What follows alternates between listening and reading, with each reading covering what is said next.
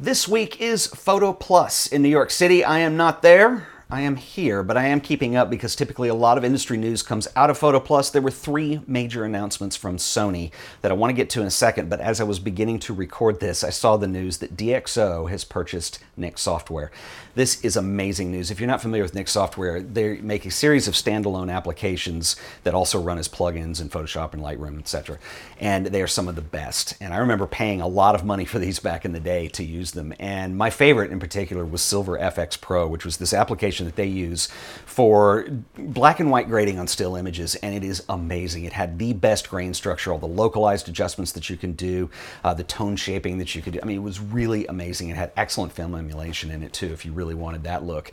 And what happened was a couple years ago, Google purchased Nik Software, and then they made everything available for free. And a lot of people were really excited about this, but then they announced that they would no longer be supporting or doing any development on Nik Software. And so that was a little bit of a bummer, and I actually stopped using it because I didn't want to get dependent on it with my workflow. So one day I would not be able to use it when a computer didn't support it because they were no longer going to be pursuing development. So this was very unfortunate. But today, the news came out that DxO has purchased it. There's no word yet on whether it will still be uh, made available for free or whether they're going to charge for it. I guess it depends on what direction they decide to take it. But this is excellent news because at least somebody is committed to the future with the Nik Suite, and it's it's amazing stuff. If you haven't checked it out, uh, do yourself a favor. It's brilliant. But let's get to the Sony announcements. They announced the A7R three as well as two different lenses and so the two lenses were a 24 to 105 millimeter f4 oss as well as a prime lens, a 400 millimeter f2.8, which will be available summer of 2018. But at the end of November, we will see the A7R III. And in my research and looking this up and checking out the specs, I, other people have made videos. I'm not going to sit here and just read specs, but I wanted to give you some thoughts on this because the A7R II was an incredible camera. I don't own one, but I rented them many times last year because I used two cameras when I was shooting the Artist series. And what I would do is I would rent two A7R2s, and I use those not only for filming the Artist series, but I would also shoot stills for behind the scenes and other stuff that I needed. They were incredible. Um, they weren't perfect, and there's been some major improvements. I have heard people say that another way to think about this camera is kind of like a slightly slower and much cheaper version of the A9.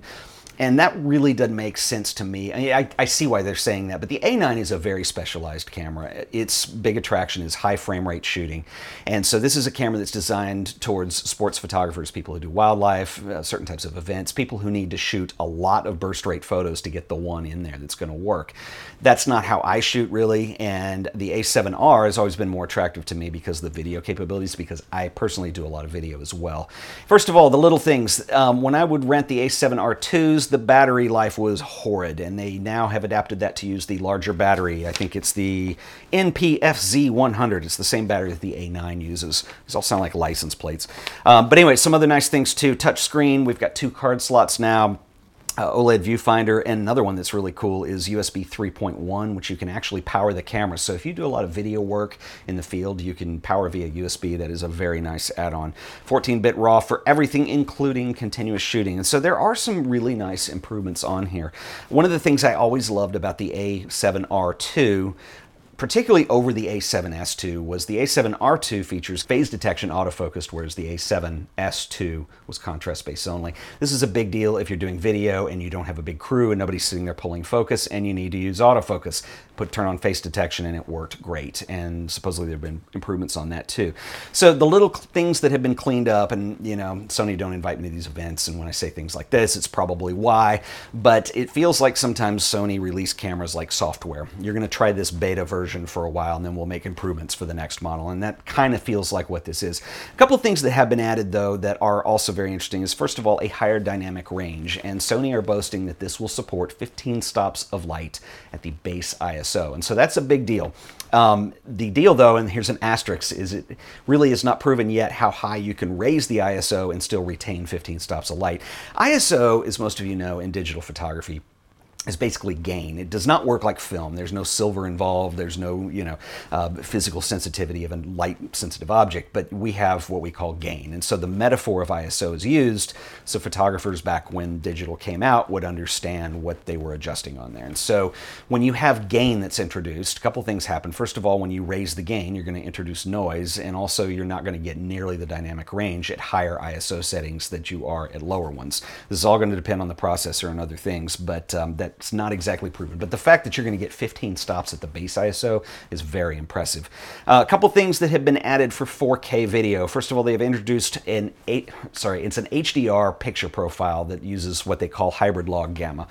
Now, this I'm not real sure about because my GH5 introduced hybrid log gamma. This is designed, it's an industry standard. So basically what this allows you to do is get an HDR or high, high dynamic range picture without having to do any color grading. And then you can like directly put it on YouTube. They support it. it there's televisions that support it now. And it's really not part of my workflow, and I haven't used it very much. If somebody has and they want to expand on this, please leave me a comment and tell me your thoughts on it. That isn't as exciting to me as the fact that they are doing oversampling now, which is very cool. So basically, what they're doing for the 4K image is they're taking a 5K readout and then downsampling that to the 4K right to the card. And so the idea behind that is that you're going to get a sharper image with more detail in it. So that is an improvement. And then also, there are no frame rate improvements I'm, i want to add too. I mean, it still shoots 24 and 30 frames a second, and then I can think you can go up to 120 with 1080p if you're shooting just in 1080. The other big story on this is pixel shift multi-shooting. And so what this is, this is not new. This is something that Pentax has had for a while but it's a way that you can do multiple exposures and combine them together in post to get better color resolution in your image. So the idea is that on a digital sensor, each pixel represents either red, green, or blue, and then they combine to make your image. And so what they're doing now with pixel shifting is it allows you to take a series of four images. With each one, the pixels will shift and change color. So you, a pixel might be red in one shot, it'll be blue in the next, and then green in the next, so on and so forth. And so the idea is that you can kind of get this higher color resolution and bring that down. Now there are some caveats with this. You'll have to be on a tripod, nothing can be moving. Uh, it's much like a lot of other multi-exposure techniques that you might use on a camera. So something like if you're doing high dynamic range bracketing or something like that. But it will be interesting to see how this works. Uh, people have spoken very highly of it on the Pentax systems. And if you're doing landscapes and things that generally don't move where you can use a tripod, this could be something that is very useful. So that is the A7R3. I think the big takeaway is one, they have cleaned a bunch of stuff up. The price did not go up. And what's even cooler is if you were eyeing the A7R2, the price has been reduced significantly. So now may be the time to look into something like that. In the next video, if you saw the last one, I did a vlog video. Um, my friend David Brookover is in town. He brought with him Stephen Sanders, Saunders, who's an excellent printer, as well as Rod Clark, who owns a company called Wine Country Camera that make filters. And Rod made it possible to bring down a Phase One camera for me to play with. And I have a couple more videos coming out with that. I'm going to do my review video next. And the reason I'm going to do that is you guys wanted to see images in the last video. Well, I just shot the video, so I didn't have any images yet. But I am going to show you some images. And just to give you a little hint of what's to come, the Phase One, it, this particular camera with this back on it is one of those game-changing cameras. It is amazing. Um, I'm using the Phase One XF. If you're not familiar, Phase One is a modular system, much like most modern medium format systems. So all the parts are interchangeable, which include things like lenses and then the backs. The backs contain the sensor, and this is the IQ3 monochrome. So this particular back that we were using, that back is the game changer. And the problem with Phase One is a lot of people look at two things, and that's as far as they get. They look at the price because they are astronomically expensive, and I'm not disagreeing with that. And then they look at the fact that it's a 101 megapixel camera. And then they put two and two together and they think, well, why would I pay that for 100 megapixels? You don't need that many, etc.